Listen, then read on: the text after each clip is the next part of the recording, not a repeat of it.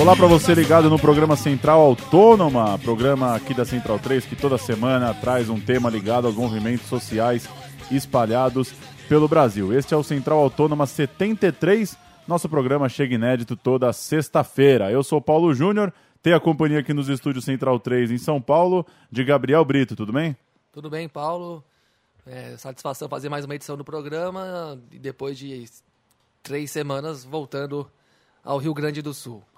O nosso entrevistado de hoje é Max Fromin, trabalhador rodoviário lá de Porto Alegre, que acabou demitido após a greve. É, Max, valeu por receber o nosso programa. Eu queria que você começasse falando desse processo de demissão dos rodoviários aí no Rio Grande do Sul. Como foi é, esse processo de greve e, e o cenário que culminou na demissão de vários trabalhadores, inclusive você, Max?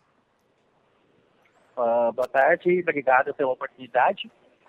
Uh, a greve ela se deu porque nós estávamos, estamos passando no Rio Grande do Sul assim, por uma situação de segurança bastante complicada, muita falta de segurança que estamos enfrentando aqui, os assaltos estão num nível absurdo, assim. E aí foi, foram feitas várias tentativas de tratativa com empresa, com as polícias, com prefeitura, e nada disso surtiu efeito. Os assaltos dentro dos ônibus, eles têm sido cada vez maiores, cada vez mais violentos. Uh, até morte chegou a rolar por aqui, né? E aí isso foi se tornando uma coisa insustentável, assim, de se manter o trabalho. E aí foi anunciado pela, pelas polícias aqui do Rio Grande do Sul uma paralisação das atividades deles, em virtude dos seus salários estarem sendo parcelados pelo governo do estado, para o dia 3 de agosto uh, agora desse ano, né? Então, nesse momento que a gente vinha vindo com, a, com, as polícias assim trabalhando, já era uma dificuldade muito grande de se ter segurança. Sem as polícias trabalhando, nós ficamos, os trabalhadores rodoviários Petróleo ficaram realmente com muito medo de ir para a rua trabalhar. Então, na manhã daquele dia, nós fizemos assembleias em frente à garagem e foi decidido pela totalidade dos trabalhadores que a gente não sairia para trabalhar enquanto não tivesse uh, esse reforço da polícia. Então, durante o dia foi feito o processo e ali, em torno de uma hora da tarde, chegou uma liminar determinando que nós liberássemos os portões uh, e essa liminar foi pedida pela diretoria da empresa. Então, a gente resolveu acatar essa liminar porque ela tinha, se não, se não fosse cumprida, cada um de nós, ali das lideranças, receberia uma multa no valor de 20 mil reais. A gente não tinha como ter essa grana aí, como juntar esse dinheiro. Então nós decidimos que liberaríamos os portões e assim foi feito. Naquele dia rolaram vários assaltos dentro da empresa, exatamente porque não tinha segurança, e com segurança já era difícil, imagina sem, né?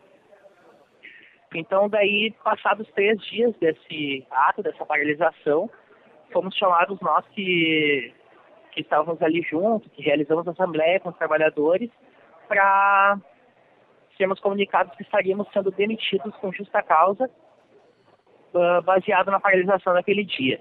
Mas cabe lembrar é que isso é uma perseguição política contra nós, porque nós sempre nos revoltamos dentro da empresa com as coisas erradas que acontecem, com a exploração sobre os trabalhadores, com tudo que acontece de errado ali. E aí foi um jogo de cartas marcadas, assim, eles esperaram uh, aquilo que eles entenderam como uma oportunidade para se livrar dessas pessoas. Certo. Bom, e antes da gente entrar na questão de como é que é a política interna da categoria em relação aos sindicatos, queria te perguntar ainda como é que estão as, as, como é que estão vivendo, né, esses trabalhadores demitidos agora, em condições eles estão é, e quantos foram? E também se também se tem existido um esforço aí pela readmissão. Então, nós estamos todos desempregados, a gente está sem renda, vivendo com o apoio dos amigos, assim, das forças políticas que existem aqui que nos apoiam. Nós estamos sim recorrendo à justiça, mas ela não está sendo muito favorável a nós. Está dando resultados favoráveis ao patrão, as coisas são muito amarradas, as audiências que rolam uh, são proteladas e a minha audiência foi uma que já rolou, onde a advogada da, da empresa pediu para acrescentar provas ao processo e aí então ela precisou ser remarcada e ficou para o ano que vem. Foram seis trabalhadores até agora dispensados E, então, e a gente está, assim, vivendo desse tipo de, de auxílio das forças políticas que nos apoiam, dos amigos, dos camaradas, dos colegas. E, Max, como que foram as mobilizações é, que vocês fizeram? Qual que foi o, o, alcance? Que capacidade de mobilização vocês conseguiram alcan alcançar? Conta um pouco como é que foi o clima é, durante a greve. Então, a gente fez uma paralisação, ela foi de um dia, foi durou, na verdade, nem um dia inteiro, né? Foi até uma da tarde. Só que a, a empresa que a gente trabalhava era uma, ela é uma empresa que ela é responsável pela maior parte do transporte da cidade de Porto Alegre. Então, ela afetou bastante pessoas, assim.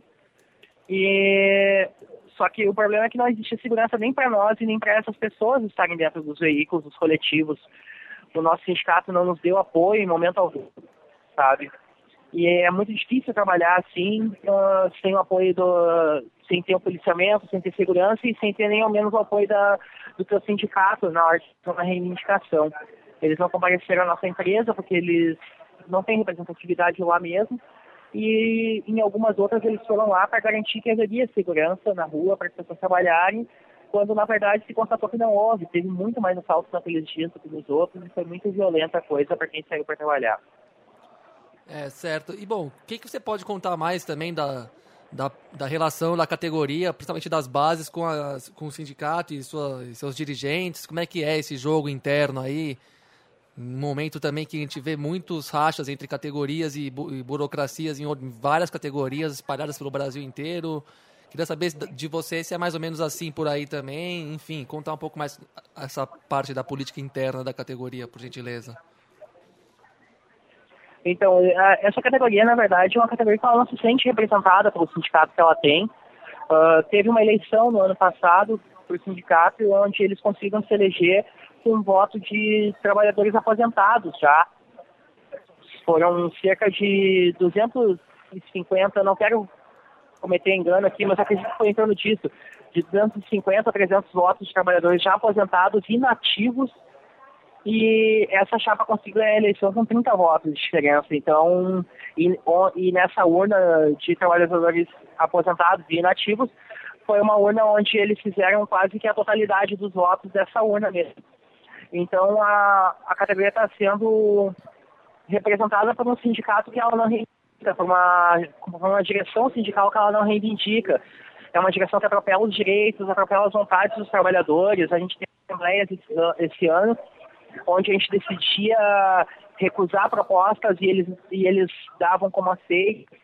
Depois que, que a gente insistiu que não aceitaríamos as propostas dadas e eles estavam a insistir que sim, então eles cancelaram aquilo, tentaram fazer a pesquisa de uma outra forma, uh, acabando total com a legitimidade da Assembleia que foi feita, desrespeitando os trabalhadores que estavam presentes lá.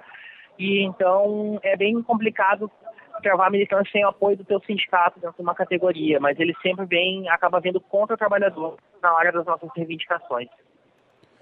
E, Max, diante da mobilização dos servidores públicos aí no Estado, é, você acredita que os rodoviários podem voltar a se mobilizar? É, pode ter uma nova paralisação aí para os próximos tempos? Eu não eu não, não sei te dar uma, essa informação uma, de uma forma precisa, mas eu acredito que seja algo difícil de acontecer em virtude do fato que eles estão causando um clima de terror dentro das empresas. Os, a patronal está fazendo exatamente dessa forma que foi feito conosco. Eles estão nos demitindo meio que para criar um exemplo para os outros trabalhadores. E o regime é de terror mesmo. É a ameaça direta do tipo, se tu fizer esse tipo de mobilização, tu vai ser demitido assim como os outros que foram. No dia da nossa demissão, inclusive, eles lançaram uma carta para todos os trabalhadores da empresa explicando que este não era o caminho, que devia se tentar dialogar, só que o diálogo foi tentado inúmeras, diversas vezes, e não, e não se conseguiu resolver problema nenhum através do diálogo. A gente precisou partir para esse tipo de ação, foi uma necessidade, porque a gente trabalhava com medo, não só por nós, mas por todas as pessoas que a gente transportava, são todos, todos nós somos trabalhadores, e nós nos preocupamos com todo mundo o pessoal, o pessoal não sabe se vai conseguir chegar em casa de volta, sabe que está saindo para trabalhar e não sabe se retorna. E bom, é, ampliando um pouco o olhar, né, para além da questão da, da sua categoria, dos trabalhadores rodoviários especificamente, como é que você analisa, tem essa questão aí dessa tensão generalizada em Porto Alegre, né? Muitas categorias de trabalhadores organizados estão em conflito aí, pelo menos político, né? Se não em greve, em conflito político com o governo, com suas políticas e dessa forma como é que você analisa esse ano político diante do que você está vendo aí na sua cidade, mas também tanto no âmbito federal como no estadual, né? Exemplo do que chegou a falar para a gente também a professora Rejane, que daí, daí de Porto Alegre também, né? Que fez um atrelamento entre as duas, entre os dois âmbitos. Eu queria saber se você, como é que você enxerga por é, o, essa questão também, tanto no aspecto local, né? De, do Rio Grande do Sul como nacional. Uh, tanto os governos estadual do, uh, quanto o governo nacional, eles criam uh, uma crise onde, na verdade, ela não está nessas proporções. eles estão fazendo os trabalhadores pagarem pela crise que eles criaram. Hoje, no Rio Grande do Sul, se corta, se parcela salários de servidores públicos. Uh, agora, o governo do estado aumentou uma, uma série de impostos aqui pra, com, a, com a justificativa de tentar cumprir o calendário de pagamento de salários, só que já logo após a aprovação desse aumento, de, dessa, desse aumento dessa carga tributária, já se anunciou que eles só vão conseguir garantir por um mês o pagamento dos salários em dia. Então eles vêm dando, tirando a prioridade dos trabalhadores, não conseguem, dizem que não conseguem honrar a folha de pagamento dos trabalhadores, mas os compromissos com as empresas, com a, com a burguesia em geral, eles conseguem manter firme e forte para que essas pessoas não percam dinheiro. Os trabalhadores estão sendo colocados em segundo plano. Não tem, não tem, sido, não tem ganhado nenhum tipo de visibilidade desse governo. Valeu. Central Autônomo agradece aí Max Fromen, trabalhador rodoviário demitido após a greve lá em Porto Alegre, no Rio Grande do Sul. Max, valeu pela conversa, é, seguimos acompanhando e muito obrigado aí pelo papo. Muito obrigado, uh, uma boa semana para todos aí e qualquer coisa pode entrar em contato outra vez. Valeu, um abraço. Valeu, Max, grande abraço e boa sorte aí. Valeu, tchau, tchau. Tá aí, Gabriel, mais um Central Autônoma.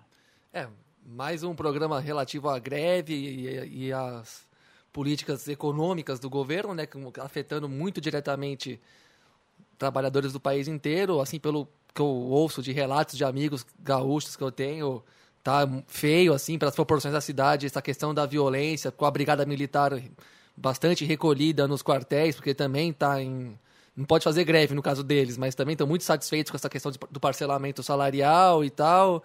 A cidade está muito abandonada. lembro a professora Rejane que disse que se continuar assim, esse, o atual governo do PMDB, do José Ivo Sartori, destrói o Estado no, no sentido mais amplo possível. E isso é claro que, que reflete o, as versões estaduais né, do, desse ano de ajuste econômico, onde só se tira da nossa renda, né, de quem trabalha, das pessoas comuns que ganham pouco, tiram todos os nacos possíveis para tapar os buracos orçamentários do governo e seus compromissos com o sistema financeiro, dado que o governo também é, aumentou muito a sua dívida nos últimos 12 meses em função de cobrir suas contas em torno do, de algumas políticas, como por exemplo no campo da energia, de barateamento de energia termoelétrica, que, que na verdade é muito cara, e uma, agora a conta está sendo passada para a gente. Né? Disseram que iam vender energia barata, tá aí o, o o boleto final dessa energia barata para dar um entre tantos exemplos de como todos os rombos governamentais tem, estão sendo cobertos por nós, porque eles não podem tirar um centavo dos seus compromissos com, com as finanças, os grandes grupos bancários e oligárquicos, e enfim, um ano feio para a gente e pior ainda para quem tenta fazer alguma luta sob a égide de centrais sindicais como a Força Sindical, que ele não citou, mas é a central sindical da categoria deles, que agem como.